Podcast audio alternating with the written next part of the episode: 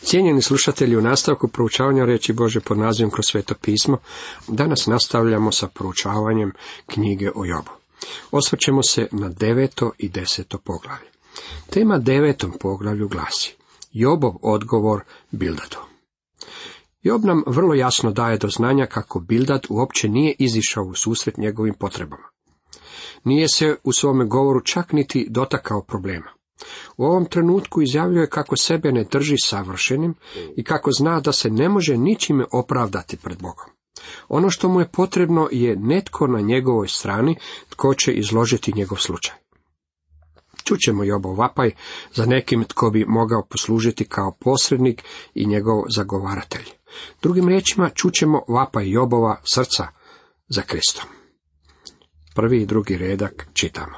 Job progovori reče. Zaista dobro ja znadem da je tako. Kako da pred Bogom čovjek ima pravo?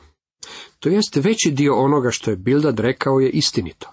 Problem je u tome što svojim riječima nije izišao u susret Jobovim potrebama i one nisu niti početak rješenja Jobovih nevolja. Znam da su poopćeno uzevši tvoje riječi istinite, kaže Job. Međutim, pitanje je kako mogu biti pravedan pred Bogom. Jobu je u ovom trenutku bilo potrebno evanđelje. Trebao je znati na koji način može čovjek biti u miru s Bogom. Job kaže kako želi dobiti odgovore na neka svoja pitanja, međutim, njegovi prijatelji ne daju mu te odgovore. I dalje kaže, ako bi se tkogod htio preti s njim, odvratio mu ne bi ni jednom od tisuću. Srcem on je mudra, a snagom sveslan. I tko bi se njemu nekažnjeno oprao? Job kaže, ja se ne pretvaram. Ako mislite da pred Bogom želim zadržati neku masku pobožnog čovjeka, tada ste u krivu. Ja znam da se ne mogu oduprijeti Bogu ili se boriti protiv njega. On mi može postaviti neko pitanje na koje ja nikada neću moći dati odgovor. Job želi odgovore na svoja pitanja i te odgovore želi čuti od samog Boga. Bog je jako daleko od Joba, međutim Job želi zajedništvo s njim. I on nastavlja, on brda premješta, a ona to ne znaju. U jarosti svojoj on ih preokreće. Pokreće on zemlju sa njezina mjesta i s temelja njene potresa stupove. Kad zapreti suncu, ono se ne rađa. On pečatom svojim i zvijezde pečati. Jedini on je nebesa razapeo i pučinom morskom samo on hodao. Ovdje imamo veličanstvenu sliku Boga kao stvoritelja. Job poznaje Boga kao stvoritelja, međutim ne zna ništa o velikoj i neizmjernoj Božoj milosti i ljubavi koja mu je tako potrebna u ovom teškom času. U devetom i desetom redku dalje nastavlja. Stvorio je medvjede i oriona vlašiće i zvežđa na južnome nebu. Tvorac on je dijela silnih, nepojmljivih čudesa koje se izbrojiti ne mogu. Ovdje možemo zaključiti kako je Job znao ponešto i o zvijezdama. Međutim, on nikako ne pokušava reći kako uzrok njegovoj nevolji leži u tome što je rođen pod pogrešnom zvijezdom. Ovo je bez sumnje jedna od najglupljih stvari koje ljudi mogu izreći. Šekspire je imao odgovor na to. Brut je razgovarao s Markom Antonijem pa je rekao, nije u zvijezdama da smo podložnici, već u nama samima. Job je znao da njegova situacija nema nikakve veze sa zvijezdama.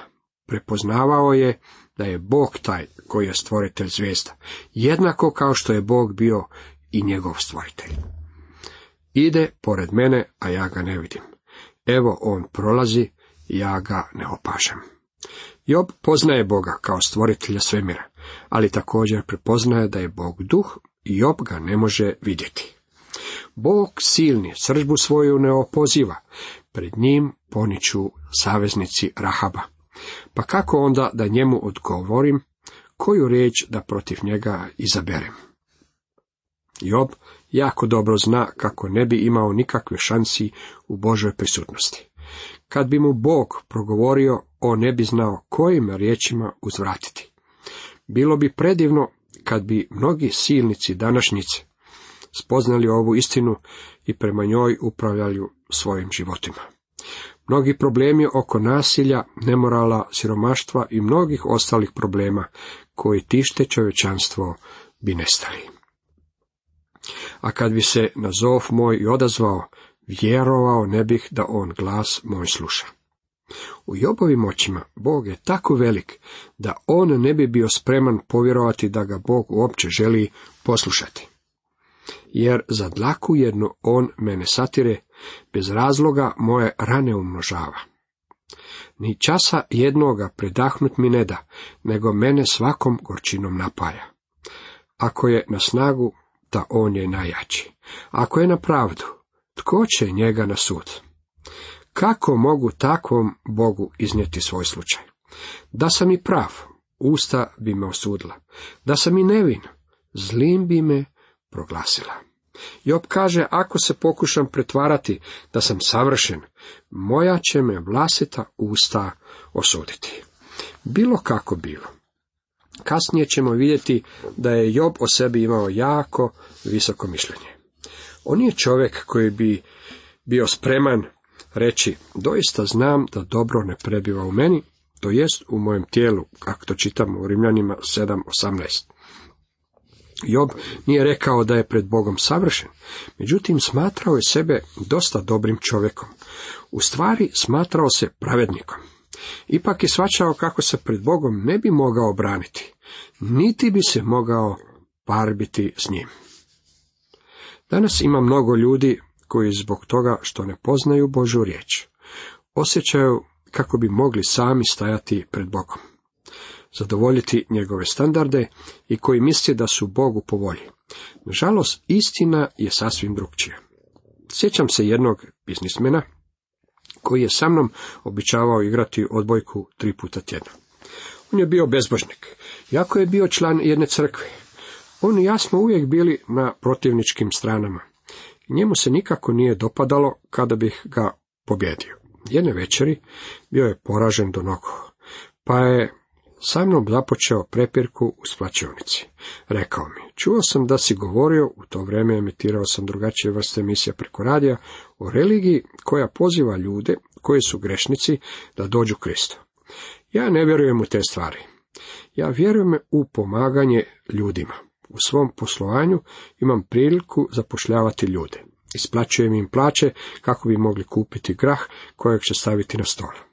Mislim da je to bolje od bilo kakve religije koju nam ti imaš za ponuditi. Kako ćete odgovoriti ovakvom čovjeku pred grupom muževa okupljenih u slačionici? Neki od tih ljudi bili su članovi crkve, međutim većina njih bili su nevjernici i nespašeni ljudi. Bilo mi je teško pronaći odgovor na ovakvu provokaciju. Sve do otprilike godinu dana kasnije, kada taj čovjek više nije bio sa nama. Bio je u zatvoru. Bio je uhićen zbog načina na koji je upravljao svojim poslovanjem. Prevario je ne samo vladu, već i vlastite radnike. Neću nikada zaboraviti kako je jedan drugi čovjek spomenuo njegovo ime i rekao. Meni se čini da on nema baš previše šansi pred Bogom. Nije mu išlo baš najbolje pred tim i tim sucem neki dan. Pronašli su da nije stavljao grah na stol svojih radnika, već im ga je krao iz tenjura.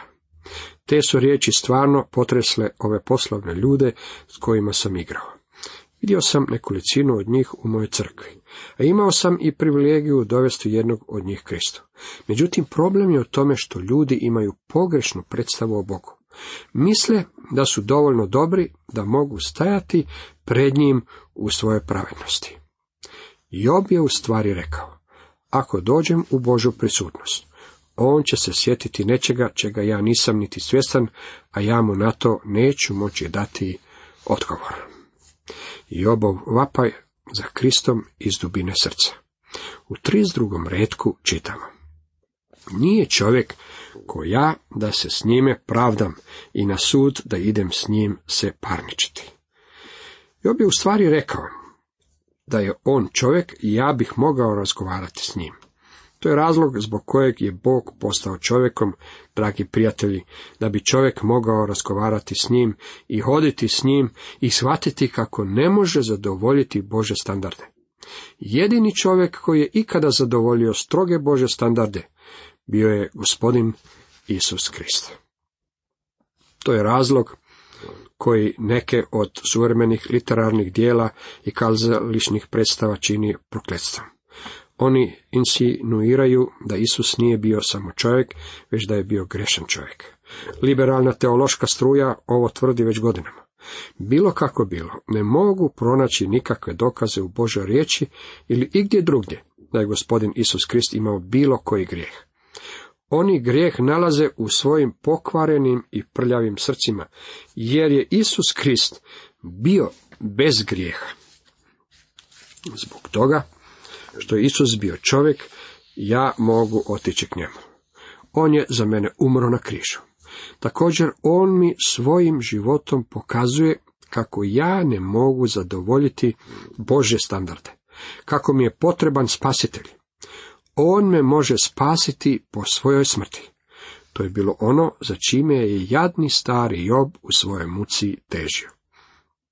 I dalje nastavlja, niti kakva suca ima među nama da ruke svoje stavi na nas dvojicu. Jobova tužaljka sastojala se od tvrdnje da između njega i Boga ne postoji nikakav posrednik. Njegov je vapaj bio ovo. O, kad bi barem postojao netko tko bi mogao jednu svoju ruku staviti u Božju ruku, a drugu ruku staviti u moju ruku i na taj način nas zbližiti. Kad bi on to mogao učiniti, tada bih ja imao posrednika. U Novome Zavjetu apostol Pavao piše mladom propovjedniku Timoteju u 1. Timoteju 2.5. Jer jedan je Bog, jedan je i posrednik između Boga i ljudi, čovjek, Krist Isus. Pjesma koja kaže stavi svoju ruku u ruku čovjeka iz Galileje samo je napole istinita. Čovjek iz Galileje ima i drugu ruku i ta ruka je u Božoj ruci.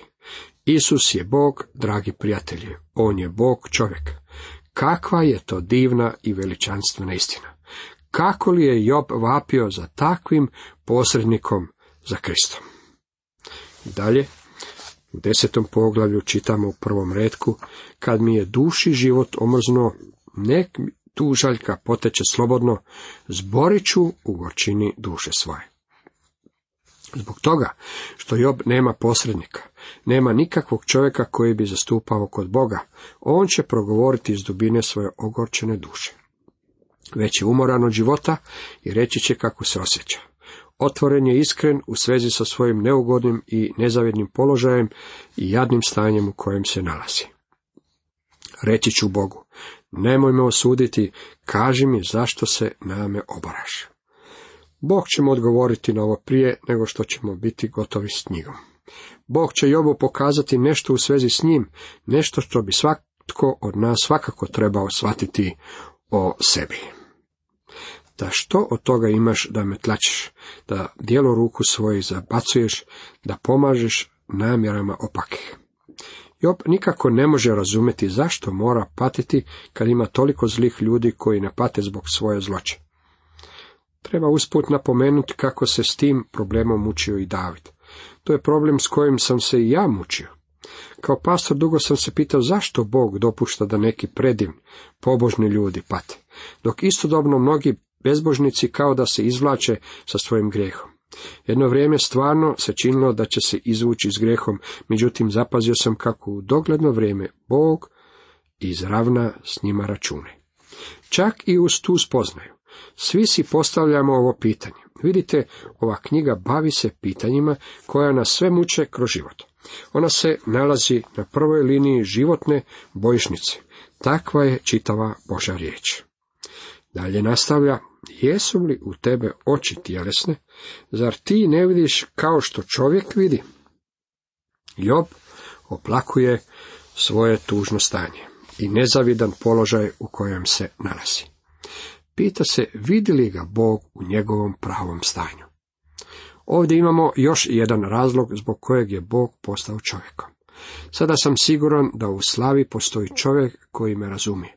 Zbog toga što je on bio čovjek kao što sam i ja. On točno zna kako se osjećam.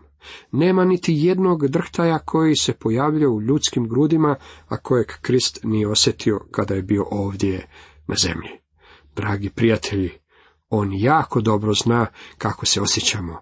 On zna kako se ti osjećaš. I dalje kaže, zar su ti dani ko dani smrtnika kao ljudski vijek tvoje godine? Zbog čega krivnju moju istražuješ i grijehe moje hoćeš razotkriti, kad znadeš dobro da sam nedužan, da ruci tvojoj izmaknut ne mogu. Job se sada počinje braniti. Nije voljan priznati kako u njegovom životu postoji veliki grijeh. Izjavljuje kako se našao u prilično nezgodnoj situaciji. Bog zna da ja nisam zao, a ipak ne mogu izmaći njegove ruci. Moram prolaziti kroz sve ovo, a ne vidim razloga zbog čega bih trebao biti izložen svemu ovome.